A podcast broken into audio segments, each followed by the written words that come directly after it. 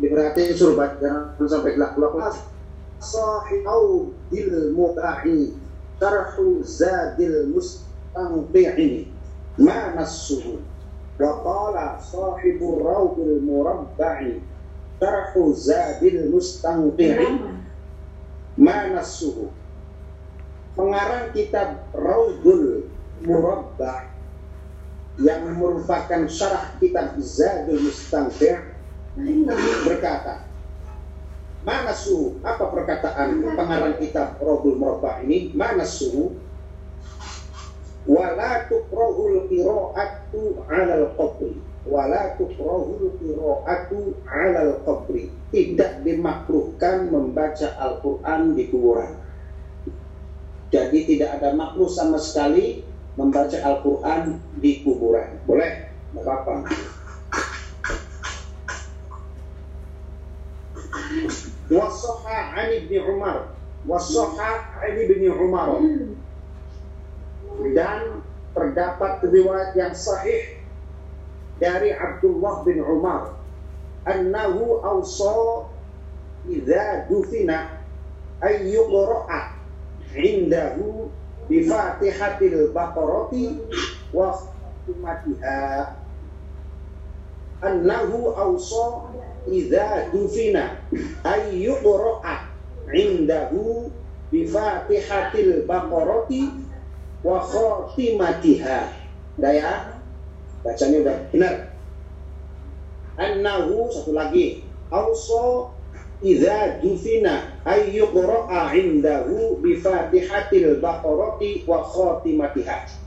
Bahwa Abdullah bin Umar radhiyallahu anhuma berwasiat jika ia telah dikubur mati dikubur berwasiat untuk dibacakan di samping kuburnya awal surat Al-Baqarah dan akhir surat Al-Baqarah yaitu alif lam mim sampai 5 ayat. Wa bil akhirati hum yuqinun ulaika ala hudan rabbihim wa ulaika humul muflihun kemudian akhir daripada Al-Baqarah lillahi ma fis samawati wa ma fil ard wa in tubdu ma fi anfusikum aw tukhfuhu yuhasibukum bihillah sampai wangsurna 'alal qaumil kafirin sampai akhir surah Al-Baqarah.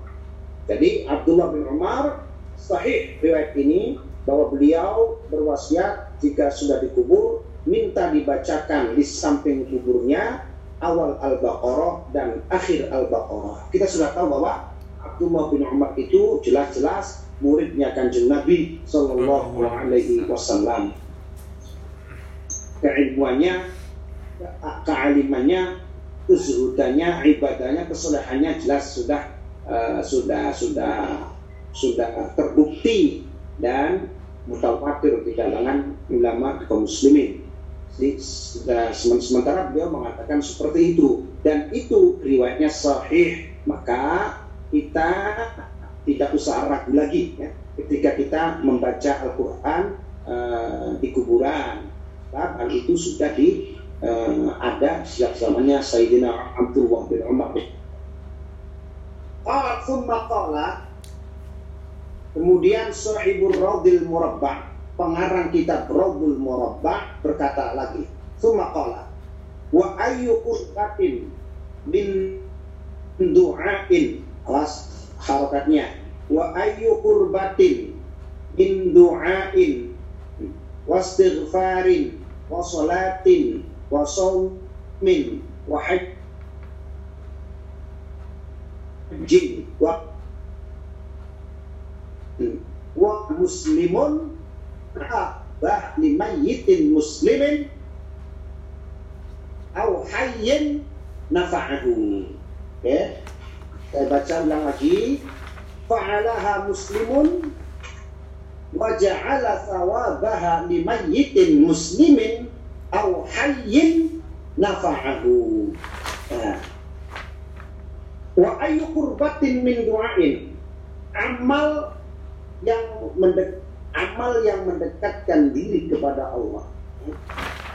Apa saja amal yang untuk mendekatkan diri kepada Allah, apa saja amal itu Di antaranya adalah doa, istighfar, sholat, puasa, haji, baca Al-Quran, dan lain sebagainya. Jika dilakukan oleh seorang muslim, fa'alaha muslimun. Kemudian, waja'ala thawabaha min mayyitin muslimin aw hayyin. Kemudian, seorang muslim tersebut memberikan atau menjadikan pahalanya untuk mayit muslim atau ya, muslim yang masih hidup maka itu bermanfaat. Ini pahalanya diberikan kepada orang yang sudah mati, orang muslim ataupun yang hidup itu bermanfaat. Qala Ahmad, Imam Ahmad bin Hambal berkata, Al-mayyitu yasilu ilaihi kullu syai'in minal khairi lin nususil waridati fihi. Wal mayyit al mayyitu yasilu ilaihi kullu syai'in minal khairi lin nususi al waridati fihi. Mayit itu ya, akan sampai kepadanya tiap-tiap sesuatu dari kebaikan kalau yang lebih enak itu kan dari per kalimat, per huruf. Yang enak bahwa setiap kebaikan apa pun akan sampai kepada mayit. Linususil waridati fihi karena banyaknya teks-teks yang ada.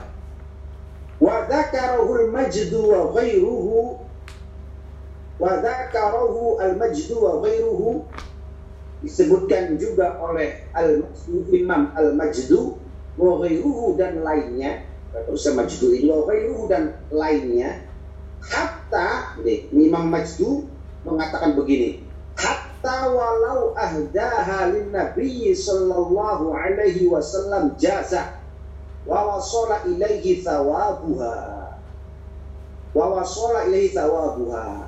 Sampai jika atau bahkan jika amalan-amalan tersebut oleh yang beramal dihadiahkan pahalanya untuk Rasulullah ya maka boleh boleh bahwa surah ilahi dan itu akan sampai kepada beliau jadi Nabi ini yang menjadi yang menjadi uh, sedikit ada perbedaan para ulama kanjeng Nabi uh, kata ulama yang melarang bahwa amal kita ini tidak boleh dihadiahkan kepada Nabi.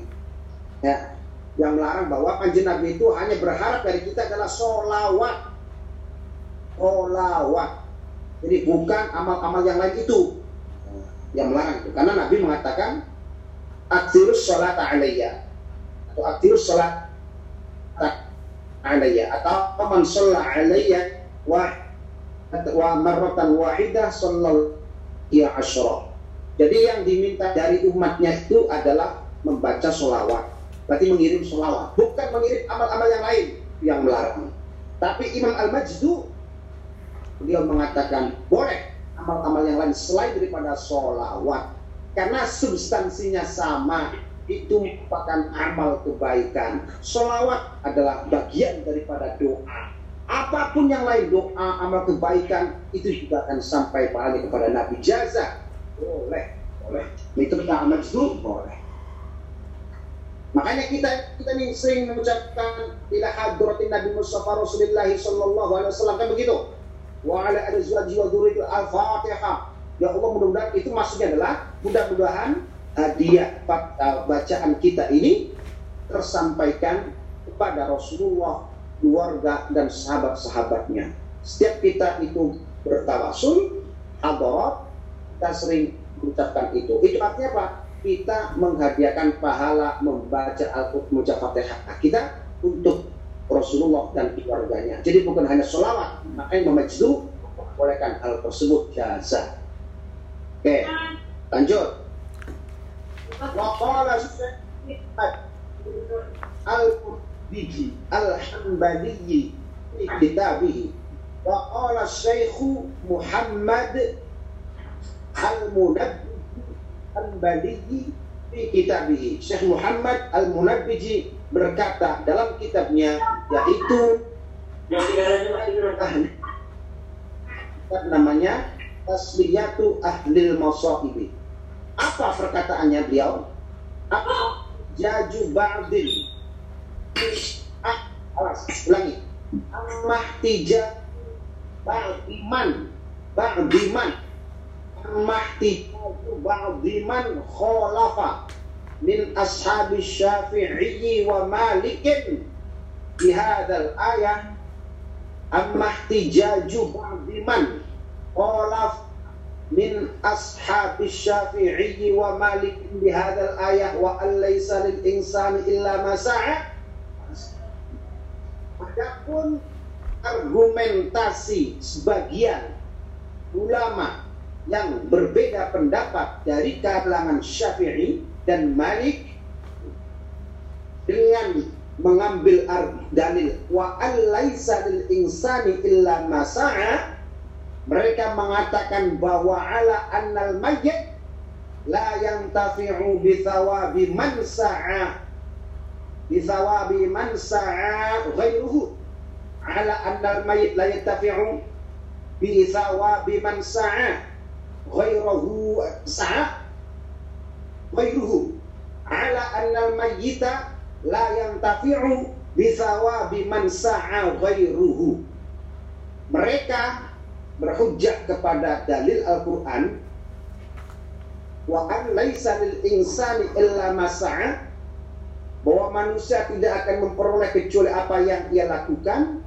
Ala annal mayit dan kata lain bahwa mayit tidak mendapatkan manfaat dengan pahala orang lain di anna nabiyya sallallahu sebentar sebentar Pak ada tamu Pak. Sebentar.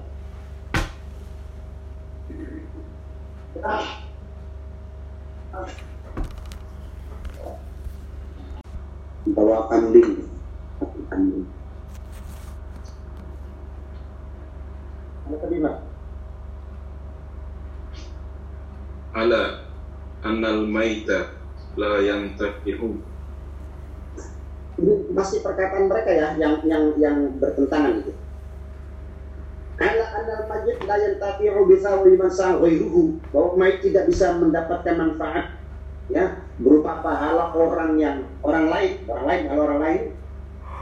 Di an Nabi sallallahu alaihi wasallam mereka juga berhujjah dengan hadis Nabi Qur'annya wa an laisa lil insani illa begitupun dengan hadis Nabi kata mereka nih di an Nabi karena Nabi juga bersabda sallallahu alaihi wasallam qala idza mata insanu in amaluhu illa min salatin. Bahwa manusia itu terputus amalnya kecuali tiga. Sodakotin jariyatin boleh. Sodakotun jariyatin monggo sodakotin jariyatin aw ilmin yuntafa'u bihi aw waladin tahu kalau kita kasrohkan ya sodakotin jariyatin aw ilmin yantafi'u bihi uh, aw ilmin uh, yuntafa'u bihi aw waladin solihin yad'u lahu. Kalau pakai tun, sedekatun jariyatun au ilmun yuntafa'u bihi au waladun salihun yad'u lahu. Terserah. Uh, kecuali tiga yaitu berupa sedekah jariah, ilmu yang bermanfaat dan anak yang soleh yang mendoakannya. Lah gimana nih? Kalau mereka berkata berlandaskan dua hadis dua Ah, uh, hujah dari Quran dan hadis qalu لأن naf'al ibadati la yata'adda fa'ilaha. Li'anna naf'al ibadati la yata'adda fa'ilaha. Bahwa manfaat ibadah itu tidak akan uh, la yata'adda fa'ilaha hanya sampai pada orang yang mengamalkannya. Ini mereka ini melihat dua ayat eh, satu ayat Quran dan hadis tadi mereka berkata qalu li anna naf'al ibadati la yata'adda fa'ilaha. Di anna naf'al ibadati la yata'adda fa'ilaha. Bahwa manfaat ibadah itu hanya sampai kepada orang yang melakukannya. Yata'adda fa'ilaha tidak akan bisa melewati yang lain. Hanya pada orangnya saja. Tidak bisa uh, diberikan manfaat ibadah itu. Fayuqalu lahum. Maka sudah katakan sama mereka yang menentang ini fayuqalu lahum qad sabbata bisunnatil mutawatirah telah ada, telah sabit, telah jelas, telah nyata. Hadis-hadis Nabi yang mutawatir, waktu itu tingkatan hadis tertinggi. Mutawatir, lagi yang masyhur nomor dua. Mutawatir wa ijma'il ummah wa qad sabbata bisunnatil mutawatirati wa ijma'il ummati telah jelas, telah nyata dengan melihat sunnah Nabi hadis-hadis yang mutawatir dan juga konsensus umat kesepakatan para ulama. Annal mayyita yusalla alaihi wa yad'alahu wa yud'alahu. Annal mayyita yusalla alaihi wa yud'alahu wa yustaghfaru lahu. Wa hadha min sa'yi ghairihi. Ras bacaannya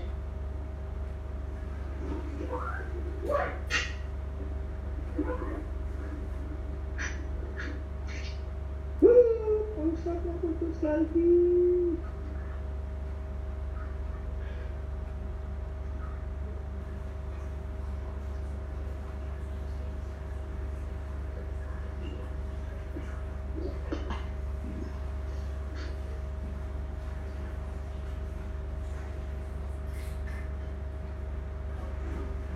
Baterainya habis lagi ya? Lanjut ya. Oh, Halo. Kan, silakan Ustaz. Oh, lima. Sebenarnya tadi ada tadi belakang itu melek.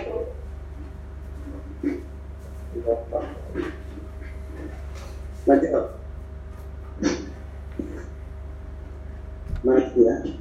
Oke. Wa hadza Fayuqalu lahum katakan kepada mereka Fayuqalu lahum katakan kepada mereka bahwa telah jelas hadis-hadis yang sahih yang mutawatir dan ijma umat ulama ijma ulama bahwa mayit itu telah ada sudah jelas itu bahwa mayit mayit disolati bahwa annal mayyita yusalla alaihi wa yud'a wa yustaghfaru lahu bahwa mayit kan jelas disolati didoakan.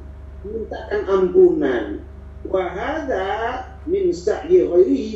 Dan ini termasuk usaha orang lain. Orang lain yang berdoa. Orang lain yang mensolati. Orang lain yang memintakan ampunan. Oh bermanfaat untuk mayit? Ini jelas.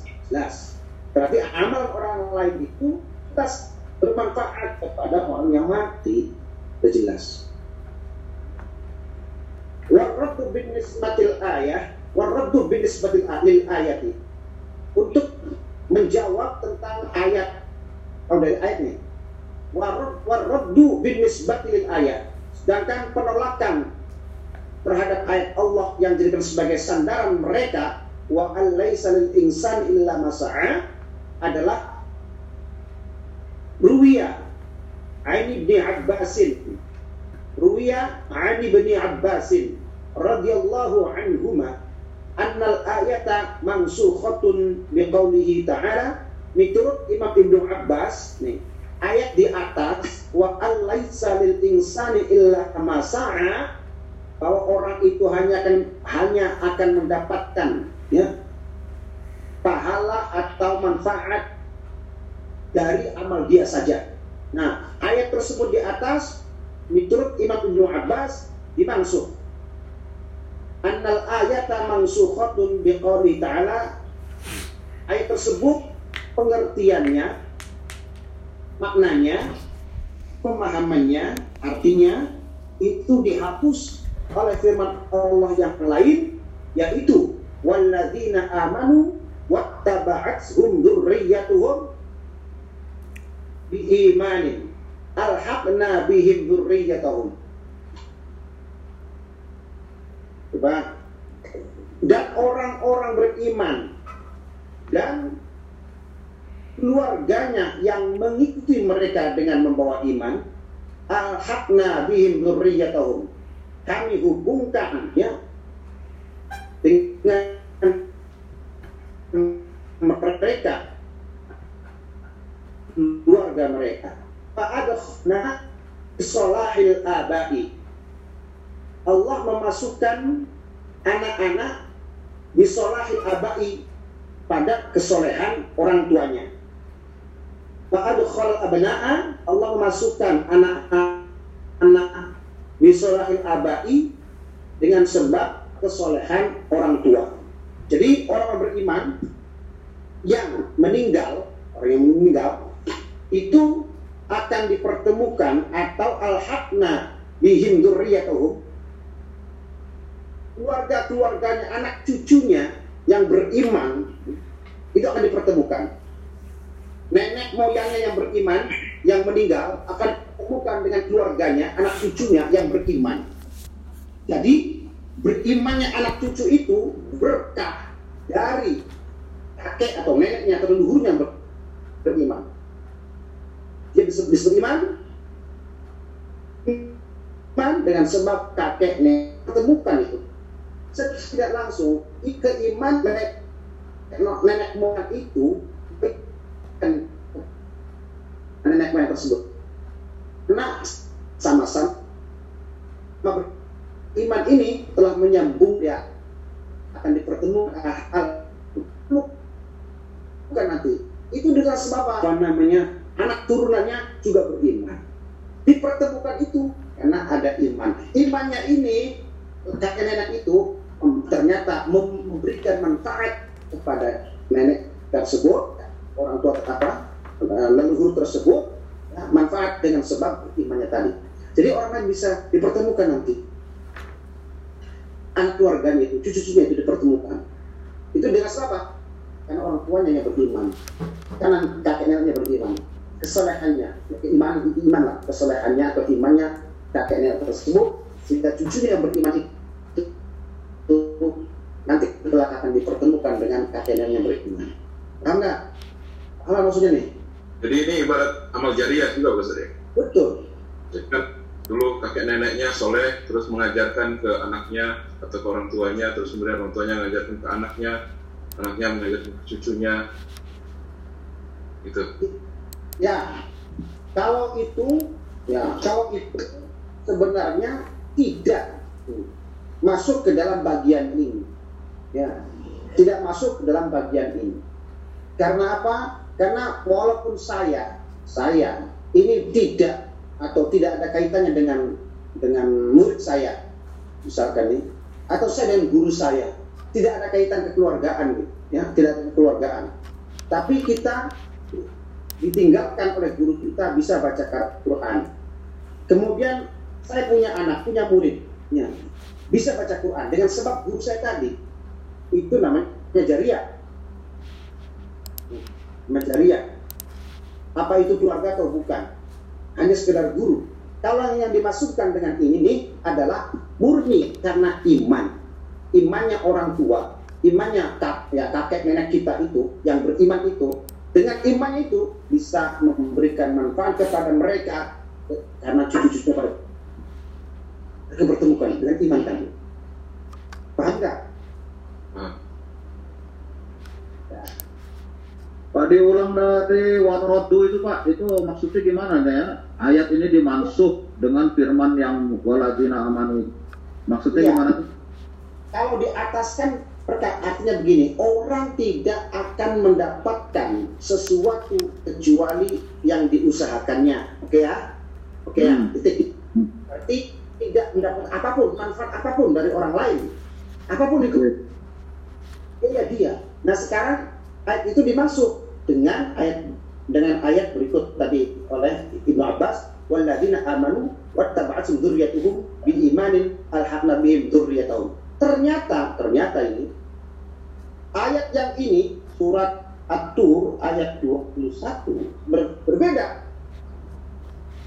Ternyata orang tua atau kakek nenek orang tua atau kita lah kita kita akan mendapatkan ternyata mendapatkan manfaat mendapatkan manfaat dari anak cucu kita yang beriman dengan sebab iman kita ternyata ternyata nih anak kita cucu kita cucu kita yang beriman itu mereka dengan sebab kita yang beriman jadi tanpa tanpa kita mengajarkan ini pak tanpa kita mengajarkan sesuatu, tanpa membaca sesuatu, ternyata mendapatkan manfaat dari iman itu. Oke? Nah, oke. Seandainya, seandainya ajaran-ajaran ilmu yang kita ajarkan itu sudah jelas menjadi jariah akan terus ya. Ini maksudnya adalah iman saja itu ternyata bisa bisa iman kita ini bisa memberi manfaat ya. Kita akan dipertemukan dengan apa dengan orang anak cucu kita yang di, mereka juga membawa iman. Alhamdulillah oke? Okay? kalau di atas itu dia tidak mendapatkan apa-apa dari yang diusahakan kecuali yang dia usahakan. Nah sekarang ini kita berusaha. Anak cucu kita itu ternyata beriman. Karena sebab kita juga beriman kita mendapatkannya dengan dipertemukan akhirnya antara kita dengan anak cucu kita beriman tadi. Kita ini kepada cucu kita tidak mengajarkan. Ya misalkan nih kita sebetulnya mengajarkan. Ya kita akan mendapatkan manfaat berupa dipertemukannya kita dengan anak cucu kita yang beriman tersebut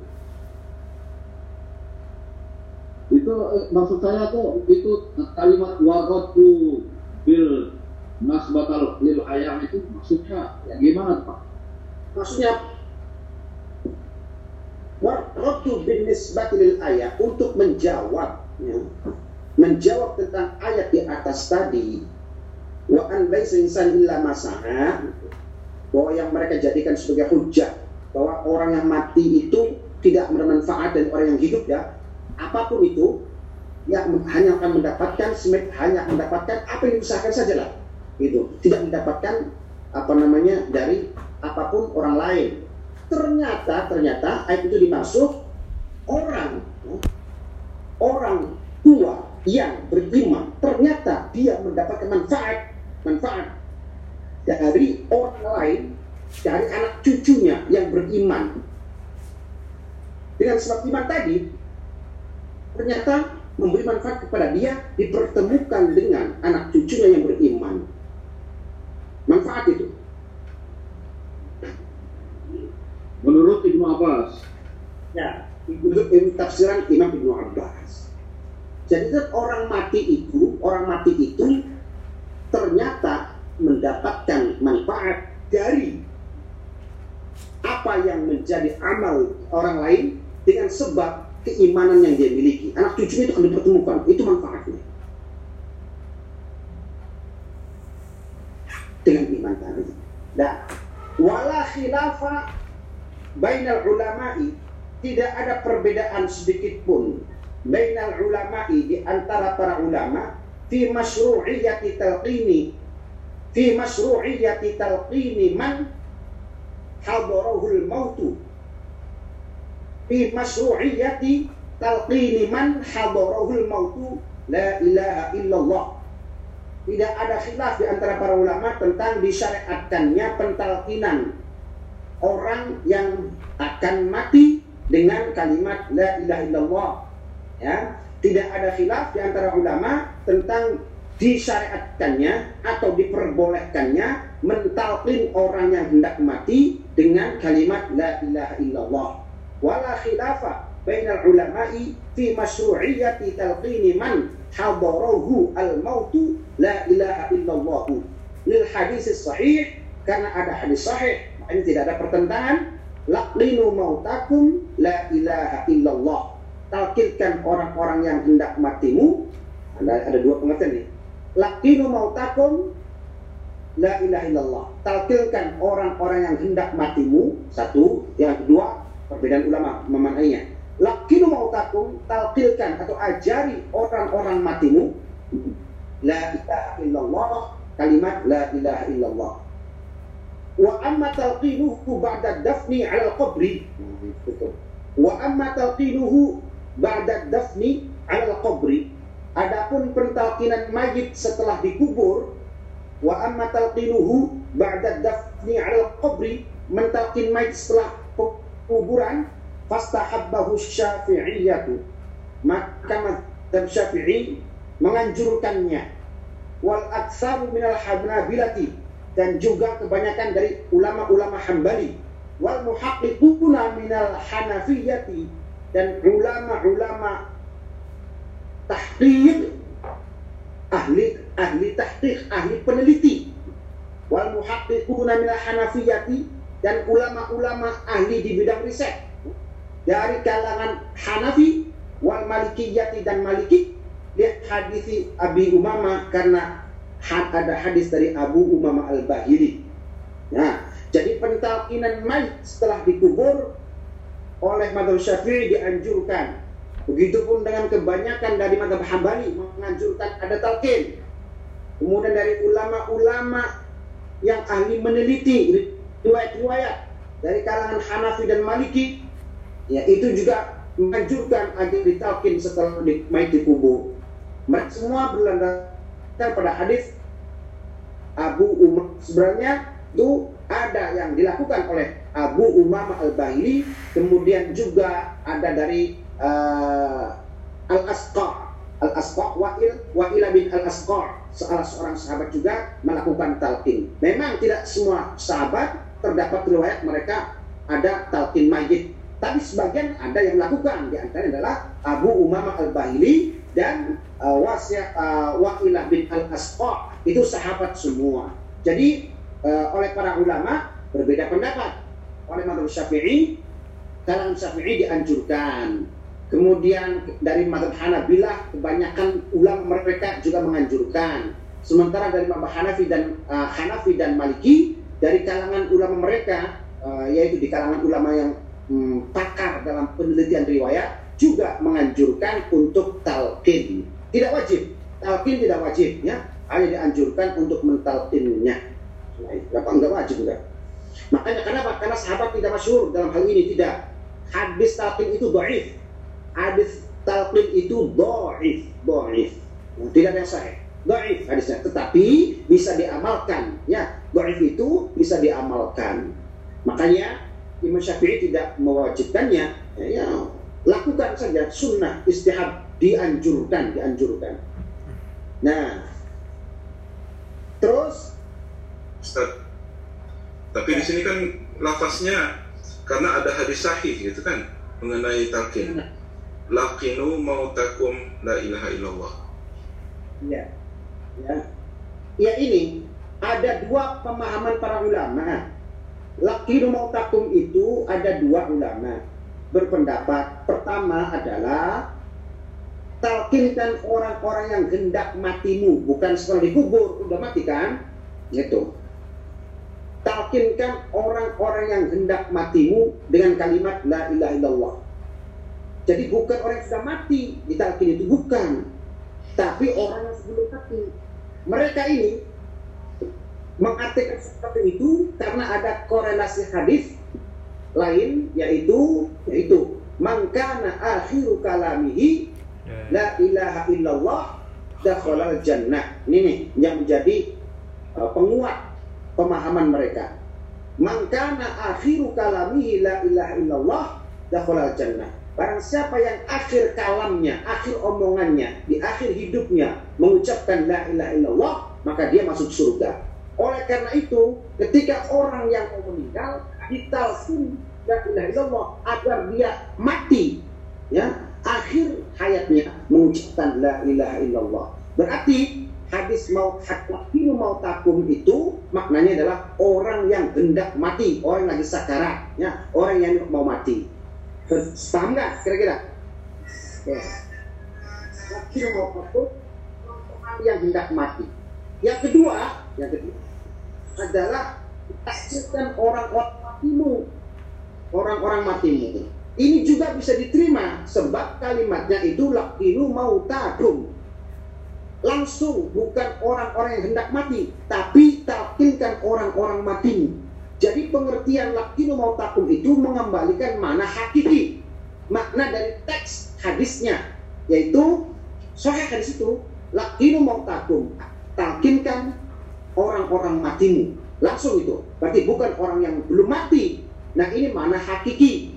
Sedangkan kalau mereka mengartikan sebelum mati itu mananya maj jazi makna majaz ya makna majaz membelokkan makna hakikat ya sebab kalimatnya lakun mau takum langsung takdir orang-orang matimu kok dimaknai uh, takdirkan orang-orang hendak matimu oleh mereka ini The time is 9 namanya kalau lakirkan PM. orang-orang matimu berarti ini mana hakiki. Ada mana majazi, ada mana hakiki. Dua-duanya diterima. Makanya di kalangan kita banyak yang sebelum uh, mati pun ditalkin, ya. Setelah mati pun kemudian ditalkin juga. Jadi dua pengertian tadi oleh para ulama diambil semua di kita itu. Nah, yang kedua itu orang-orang mati itu mana pendukungnya? Mana pendukungnya? Talkin setelah mati itu mana? Kalau tadi orang yang ditalkin itu sebelum mati, kemudian ada pendukung hadis Nabi, mangkan akhiru kalamihi dakhala jannah, kalamihi la ilaha illallah dakhala jannah. Ada pendukungnya. Sekarang mana pendukungnya hadis kedua, eh, hadis dengan pemahaman kedua bahwa itu adalah orang-orang mati, mana hakiki? Yaitu sebuah riwayat dari Abu Umamah Al-Bahili dan uh, nama apa? Dari Al-Asqa wa ila Al-Asbin Al-Asqa itu tentang penguatan makna hakiki. Nah, oke okay ya.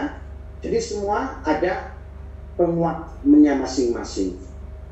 Nah, terus Qala muhaqqiqu Ibnul Himam wala mani'a. Qala muhaqqiqu Ibnul Himam wala mani'a man hamala mautakum fil hadits sahihi ala haqiqatihi. Coba nih. Ibnu Hibam nih. Wala mani'a man hamala mautakum fil hadithi sahihi ala haqiqatihi. Fayashmalu at-talqina ala al-qabri. Tidak masalah. Wala mani'a. Tidak masalah. Orang yang mengartikan mautakum dalam hadis sahih tadi mengartikan makna secara hakiki. Artinya apa? Artinya fayashmul talqin al-qabri. Artinya bahwa yang ditalkin itu adalah orang yang sudah mati di kuburan. Wala mani'a man hamala mautakum fil hadis sahihi ala haqiqatihi. Fayashmalu talqina ala qabri. Jika ada orang yang memaknai lakinu mautakum itu sebelum mati, ya itu tidak apa-apa. Sama halnya no problem jika ada ulama yang mengartikan mau takum itu memang sudah mati di kuburan. Jadi ada dua. Ya, ala ulama mengartikan lakin mau takum satu sebelum mati, yang satu setelah mati atau di kuburan. Jadi ala kalau hadis berarti jelas-jelas yang sudah mati. Oleh karena itu fayashmalu at-talqina 'ala al-qabri. Berarti talqin masuk uh, apa termasuk talqin di kuburan. Wa hadha nasu kaifiyati talqin. Nah, ini teks dari Abu Umam Al-Bahili. Maksudnya hadis dari Abu Abu Umam Al-Bahili yang banyak mengatakan di sini dhaif. Wa hadha nasu nasu kaifiyati talqin. Inilah teks cara pentalqinan mayit. An Abi Umamah radhiyallahu anhu dari Abu Umamah Al-Bahili radhiyallahu anhu an Rasulullah sallallahu alaihi wasallam annahu qala dari hadis Abu Marbani Kanjeng Nabi Dawud idza mata ahadun min ikhwanikum fasawaitum alaihi. Fasawaitum itu ya ayat titik ya. Setelah fa-nya ada titik bukan? Enggak ada? Ada. Ayat titik. Fasawaitum. Idza mata ahadun min ikhwanikum jika ada satu di antara kalian mati Nah, fasawaitum alaihi turaba. Maka ratakanlah tanah di atasnya. Falyakum ahadukum. Kemudian berdirilah satu di antara kalian ala roksil qabri ya. Di atas kepala kuburan situ di depan di bagian kepala berdiri. Kembali yakul kemudian ucapkan begini fulan bin fulana. Wahai fulan bin fulana fa innahu yasma'u wa la mayit sesungguhnya mendengar walau jibu dan tidak terdengar jawabannya. Mendengar tapi tidak uh, apa namanya tidak mendengar jawaban tidak terdengar jawabannya. Sumayaqulu kemudian ucapkan ya fulan bin fulana fa innahu yastawi qa'idan ketika orang itu mengucapkan mengucapkan hai fulan bin fulana maka si fulan tadi yang dikubur yastawi qa'idan maka kemudian dia duduk. Sumayaqul kemudian ketika berkata lagi ya fulan bin fulana fa innahu yaqul. Nah setelah naik kedudukan dan diundang lagi dari orang yang mentalkin di luar kuburan, ya fulan bin fulana, maka si Mike itu kemudian setelah duduk-duduk, kemudian dia berkata, arsyadana rahimakallah. Bimbinglah kami. Semoga Allah merahmatimu. Mike berkata begitu. Mike berkata begitu saat itu bodoh itu ketika ada pentalkinan bimbinglah kami wah- wahai wahai, siapa pun di atas itu. Rahimakallah semoga Allah merahmatimu. Walakin la tash'urun tapi kamu tidak tahu kata Nabi. Mike itu akan duduk dan berkata bimbinglah kami. Akan menja- akan berta- ditanya oleh malaikat mukar nakir kan Nah, walakin la tash'urun tapi kalian tidak tahu itu. Kata Nabi Mike itu seperti itu. Fa'yakul maka kemudian ucapkan begini Ukur ma kharajta alaihi minad dunya syahadata an la ilaha illallah wa anna muhammadan abduhu wa rasuluh wa annaka radita billahi rabba dan seterusnya ya. Ukur ma kharajta alaihi minad dunya coba ingat-ingat sebuah perjanjian di mana engkau keluar dari dunia ini yaitu berupa persaksian bahwa tiada Tuhan selain Allah Muhammad adalah hamba dan utusannya. Wa annaka radita billahi rabban dan engkau telah ridho Allah sebagai Tuhanmu. Wa bil islami dina dan Islam sebagai agamamu. Wa bi Muhammadin dan Nabi Muhammad sebagai nabimu. Wa bil Qur'ani imama dan Quran sebagai imammu. Fa inna munkaron setelah itu fa inna munkaron wa nakiron maka malaikat mungkar dan nakir. Ya'khudhu kullu wahidin minhuma biyadi sahibihi.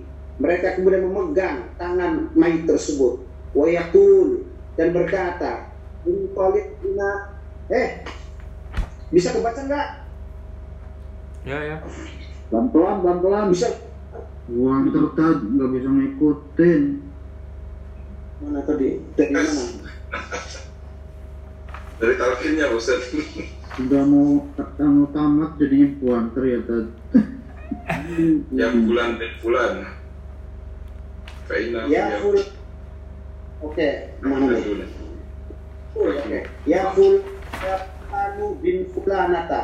Ya fulanu bin fulanata. Ya fulanu bin fulanata. Kalau dipanjang kalau diharakatin ya. Ya fulanu bin fulanata. Fa yastawi qa'idan. Ketik fa fa innahu yastawi qa'idan. Ketika engkau ketika orang yang mentalkin berkata, wahai fulan bin fulanah, fa innahu yastawi qa'idan. Maka kemudian si mayit tadi duduk. Jenggelak duduk. Thumma yaqul Kemudian ketika orang yang mentalkin berkata lagi Ya fulanu beni fulana Ainahu yaqul Ketika mengatakan seperti itu maka mayit akan berkata begini setelah duduk Arsyadana rahimakallah Bimbinglah kami Semoga Allah merahmatimu Kata mayitnya Walakin la tashurun Terus Nabi mengatakan Hanya saja kalian tidak tahu Tidak mengerti Nah, ya, yang, yang hidup di luar itu tidak, tidak paham Padahal mayit itu ngomong begitu di bawah Hmm. Ngomong begitu di, di bawah itu. Tolong bimbing kami, ajari kami, talkin kami. Hal yakul, maka ucapkanlah.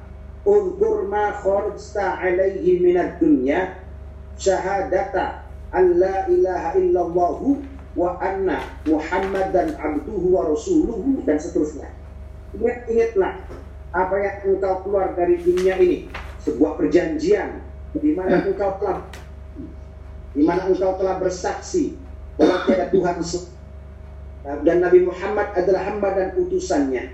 Wa annaka radita billahi rabban. Dan engkau telah ridho. Allah wa bil islami dina dan Islam sebagai agamamu. Wa bi Muhammad nabiyya. Muhammad bil Quran Quran imammu. Engkau ridho engkau telah berjanji engkau telah bersaksi semuanya. Nah fa inna mungkaran wa nakiron maka malaikat mungkar dan nakir ya'khudhu kullu wahidin minhuma biyadi sahibihi. Maka masing-masing malaikat mungkar nakir akan memegangi tangan si mayit tidak tangan mayit wa ya'khudhu kullu wahidin minhuma biyadi sahibihi malaikat mungkar nakir masing-masing akan memegang tangan mayit. Gemeter nih gemeter nih.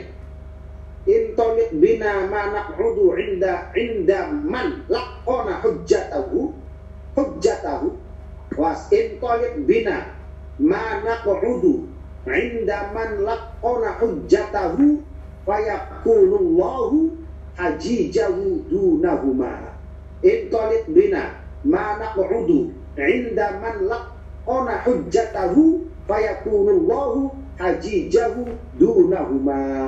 Nah, malaikat mengatakan begini. Pemahamannya begini. Kamu dengar apa yang diucapkan itu? Orang yang melak mentalkin hujahnya mentalkin hujah, mentalkin kamu, ya. Kamu kamu dengar itu dan itu adalah hujah di hadapan Allah Subhanahu wa taala. Itu adalah hujah di hadapan Allah Subhanahu wa taala. Jadi in qalik bina mana ub'ida qamiman laqana hujjatahu fayakunullahu hajijan dunahuma. Dan itulah yang Allah harapkan, yang Allah inginkan dari kamu, yaitu sebuah persaksian bahwa tidak Tuhan selain Allah, Muhammad utusan Allah, dan kamu uh, beragama Islam dengan ridho ikhlas. Muhammad sebagai nabi, ya, Allah sebagai Tuhanmu, Quran sebagai imammu. Nah itu sebagai hujah di hadapan Allah Subhanahu wa taala. Itu. Jadi orang tadi, orang tadi ketika ditanya malaikat itu semuanya bisa. Ketika ditanya man buka siapa Tuhanmu? Dia akan jawab Allahu Rabbi. Makanya ditakdir itu seperti itu. Ubur ma kharijna dunia. Kamu ingat-ingat ya janji kamu, persaksian kamu sewaktu kau keluar dari dunia ini yaitu syahadat bahwa engkau bersaksi tidak Tuhan selain Allah Muhammad adalah utusan Allah. Kamu telah ridho Islam sebagai agamamu. Kamu telah ridho Muhammad nabimu dan Quran sebagai imammu. Eh, kata gitu, orang mentalkin. Nah, orang yang ditalkin tadi, ketika ditanya malaikat, kata malaikatnya, sudah. Itu orang yang mentalkin adalah hujah-hujah, di mana Allah mengharapkan semuanya, sudah cukup. Jadi nanti, orang tadi akan ditanya oleh malaikat, tanya itu sama dengan orang yang mentalkin tadi, yaitu merobuka, wa man nabiyuka, wa madinuka. Siapa Tuhanmu? Siapa apa agamamu? Apa agamamu? Dan siapa nabimu? Dan siapa imammu? Itu yang ditanyakan oleh malaikat mungkar nakir. Dan itulah yang menjadi hujah, ya, hujah. Jadi uh, apa alasan atau menjadi jawaban orang-orang mati ketika berhadapan dengan malaikat mungkar nakir. Jadi mendengar tuh orang mati itu mendengar, mendengar dan dia akan mendengar uh, orang yang mentakin dan yang menjauh seperti itu. Ketika mereka bertanya man rabbuka? Raditu billahi rabba. Allahu rabbi. Wa ma dinuka? Al-Islamu dini. Wa man nabiyuka? Muhammad nabiyyi. Nah, itu nanti akan ditanya seperti itu. Nah, qala rajulun ada seseorang bertanya kepada Rasulullah, "Ya Rasulullah, fa illam ya'rif ummahu, bagaimana kalau tidak kenal dengan ibunya, tidak mengerti ibunya?" Qala Misalkan ini Fulan bin Fulana, misalkan Fuadi binti Fatimah, ini Fuadi bin Fatimah. Misalkan tidak tahu nama ibunya, Fulan bin Fulana, Fuadi bin Fatimah, kan ibu Fatimah. Nah kalau tidak tahu nama ibunya gimana ya Rasulullah? Kalau ada orang yang tidak tahu nama ibunya, Qala yungsibuhu ila Hawa. Dinisbatkan kepada Hawa, bukan Adam ya. Kalau talqin itu dinisbatkan kepada ibunya. Yungsibuhu ila Hawa disifati pada Hawa. Jadi kalau nggak tahu uh, nama ibunya, ya Fuadi bin Hawa, itu ya Fuadi bin Hawa. Nah, jadi kalau nama ibunya ada ya sebutkan saja ya Fuadi bin Fatimah kayak gitu. Ya Fulan bin Hawa. Tuh kata Nabi seperti itu. Qalu wa yakunu talqinuhu ba'dan sirafil musayyi'ina. Qalu para ulama berkata wa yakunu talqinuhu dan talqin itu dilaksanakan waktunya ba'dang sirafil musyayyi'ina setelah bubarnya orang-orang yang uh, apa namanya datang ke kuburan mengiring mengiring meng, apa mengiringi mengantar mereka ke kuburan setelah pulang uh, para pulang semua baru ditarik di situ disautin dengan suara bainal jahri wal isrori di antara keras dan pelan jadi jangan pakai speaker tapi itu keras itu Nah, di antara keras dan pelan, dengan saja. Ketika orang pada mulai bubar, maka tatilkan di situ. Ya, jadi uh, ya fulan apa namanya lihat di bawah. Yusibu ila hawa ya fulan bin hawa. Hadis itu diriwayatkan oleh Imam At-Tabrani dalam Al-Kabir, Al-Haythami dalam kitab Al-Majma' Az-Zawaid wa Ibnu Hajar fi Talkhisil Khabir Imam Ibnu Hajar berkata di dalam Talkhisul Khabir isnaduhu salih sanadnya itu salih bagus wa qad qawwahu dia fi ahkamihi. Bahkan hadis talqin tadi dikuatkan hadisnya oleh Imam Abdiyah dalam kitab Ahkam Al-Ahkam. Wa wa naqlul kalami Al-Hadz Ibnu Hajar Al-Imam Nawawi fil Majmu' juz 5 halaman 243 uh, Imam Ibnu Hajar ini menukil perkataan Imam Nawawi dalam kitab Majmu' pada jilid 5 apa juz 5 jilid 5 halaman 243. Jadi hadis tentang pentalkinan ini uh, mitur Imam Ibnu Hajar disebut uh, isnadnya itu salih. Kemudian Imam Ibnu Ibnu Abdiyah mengatakan hadis pentalkin uh, itu hadisnya kuat, sanadnya kuat. Jadi ini perbedaan para ulama. Jadi kalau kita di Indonesia ada yang talkin, ada yang nggak talkin, nggak masalahnya. Yang mentalkin juga ada dasarnya, uh, hadis Nabi walaupun dianggapnya lemah ada juga yang menganggapnya kuat sanadnya ada yang lemah juga ada.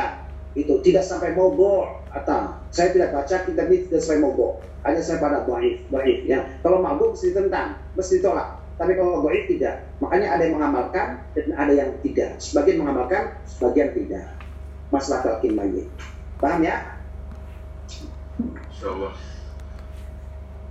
Berarti kalau misalnya orang apa yang meninggal, muslim yang meninggal, kalau nggak ditalkin itu ada kemungkinan dia nggak bisa menjawab pertanyaan mungkar dan akhir, Ustaz? Ya enggak lah. Kemungkinannya bisa, bisa, bisa, bisa sekali. Ya makanya uh, kalau tidak bisa, maka talkin menjadi wajib lah. Kalau tidak bisa kalau kalau itu apa tidak bisa menjawab, para oh, kaum muslimin yang masih hidup pun pasti akan mentalkinnya karena takut bisa jawab kan. Makanya di sini buktinya nyatanya faktanya talqin ini riwayatnya pun tidak uh, tidak sama berbeda-beda. Ada yang mengatakan baik ada yang sah ada yang kuat dan sebagainya. Makanya ada berlaku uh, ada sebagian kaum muslim memperlakukannya melakukannya dan ada yang tidak. Sahabat pun hanya terbatas pada uh, Abu Umamah dan uh, Al Asqa Al Wasilah bin Al Asqa yang lainnya tidak ada riwayat seperti itu. Kan? Tidak ada. Hanya sebagian sahabat itu hanya dua tiga sahabat yang melakukan itu. Dan lainnya tidak jadi boleh. Dilakukan boleh juga terserah tidak tapi lebih, lebih utamanya dilakukan apa? Dilakukannya karena mereka mendengar kita kan mendengar. Pada saat nakir kan mau nanya tuh mau tanya. Eh, makanya kita talkin dulu diajari. Talkin itu mananya ngajarin murukin muruk ngajarin belajarin ngingetin. Nah itu duduk. Kalau kita panggil tuh, ya fulan bin fulana, dia kan duduk. Hmm. Ya fulan fulana, tunggu tunggu, bimbinglah saya, saya bimbinglah saya, supaya saya bisa jawab. Itu kalau ada malaikat itu nanti dia akan awas ah, gini gini gini. Kan gitu.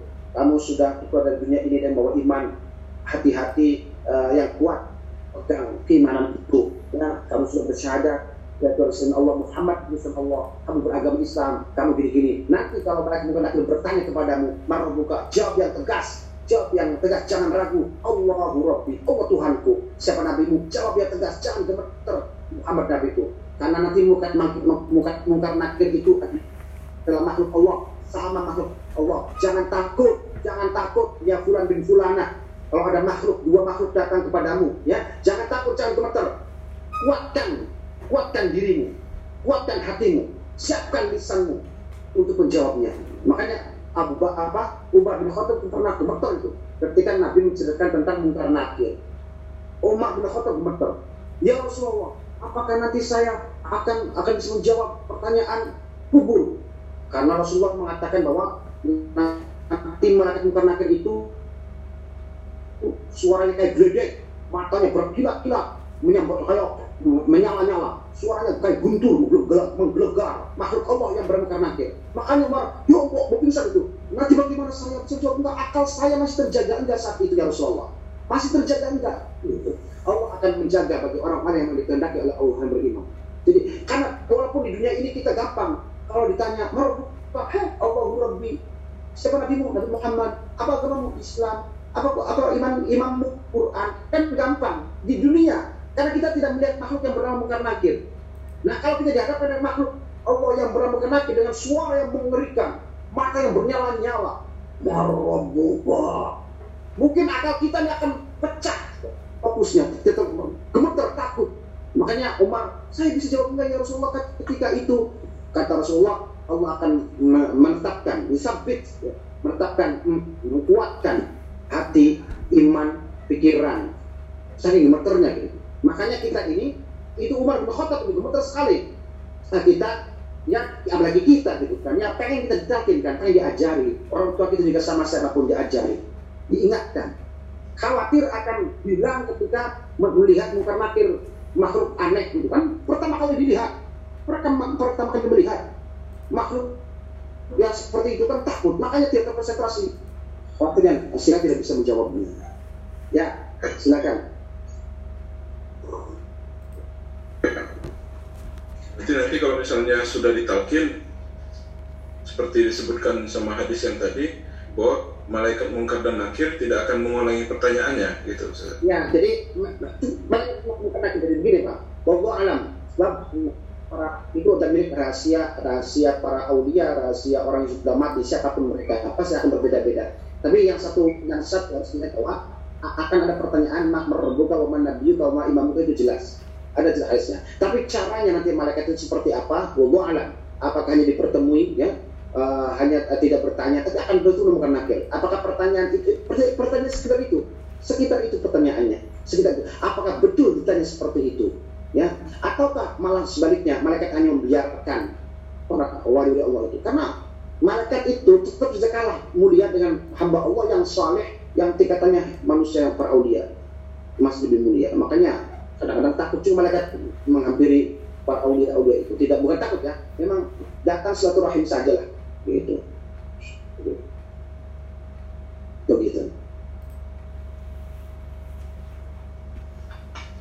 Nah, itu kalau dari ceritanya pengajarnya Gus kalau nggak salah itu sewaktu eh, eh, sahabat Rasulullah Sayyidina Umar bin Khattab setelah mendapatkan apa namanya eh, kayak penguatan lah dari Rasulullah.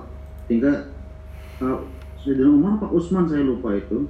Makanya Mukar Nakir itu nggak berani menanyakan kepada eh, Sayyidina Umar. Karena lebih galak Sayyidina Umarnya daripada Mukar Nakir itu kisah tersebut itu kira-kira gimana menurut uh, Ustadz Wadi? Ya itu tadi secara umum, secara umum malaikat itu akan datang kepada setiap orang yang mati dan akan menanyakan meroboh kalau menabil. Hmm. Nanti proses di sana itu masa saja kali datangi, eh, dia datangi kemudian eh, nanti mak- itu tidak meng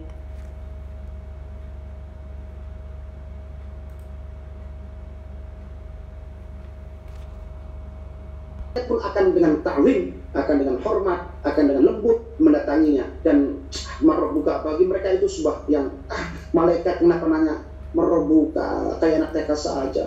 Ya saya hanya menjalankan tugas saja merobuka kiai ulama syekh gitu kan merobuka. Kalau manusia kalimat apa malaikat kan ada suka gitu.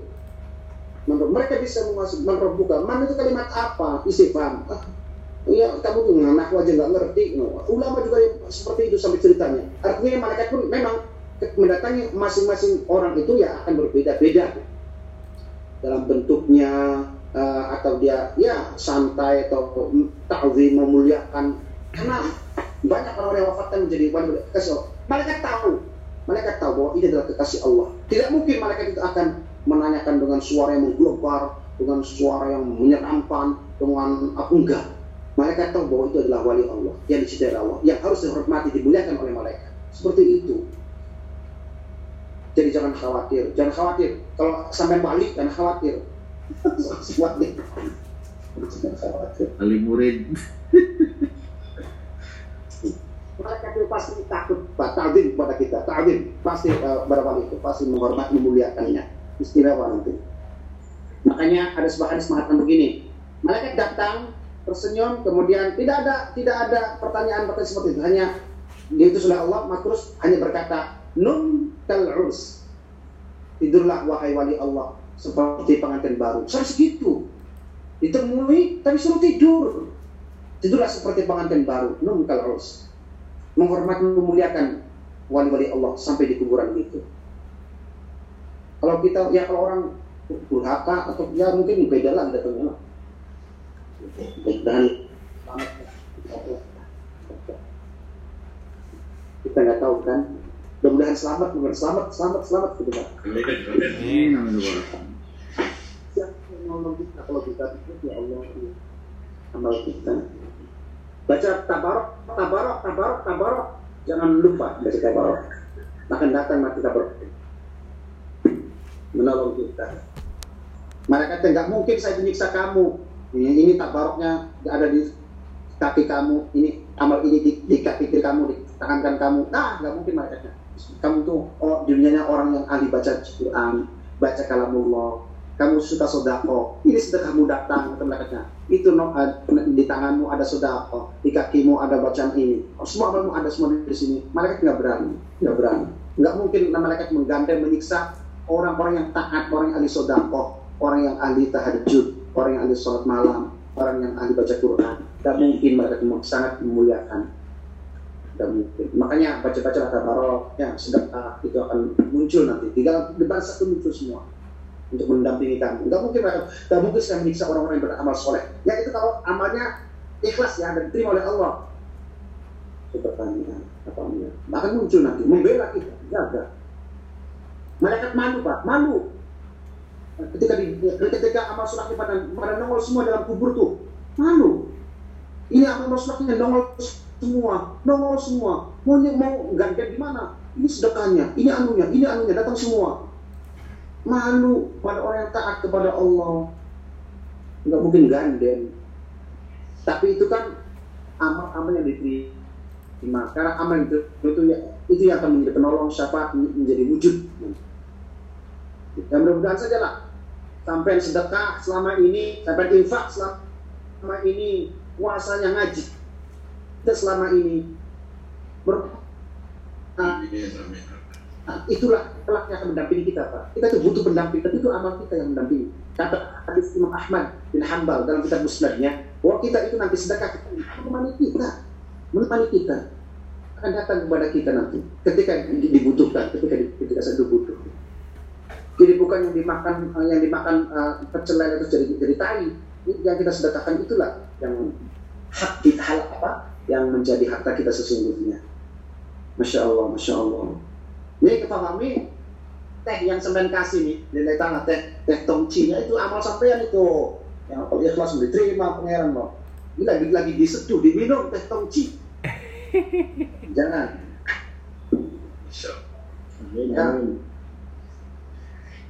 ya Ya, mudah mudahan siapa aja yang bersedekah beramal soleh diterima Allah kabeh.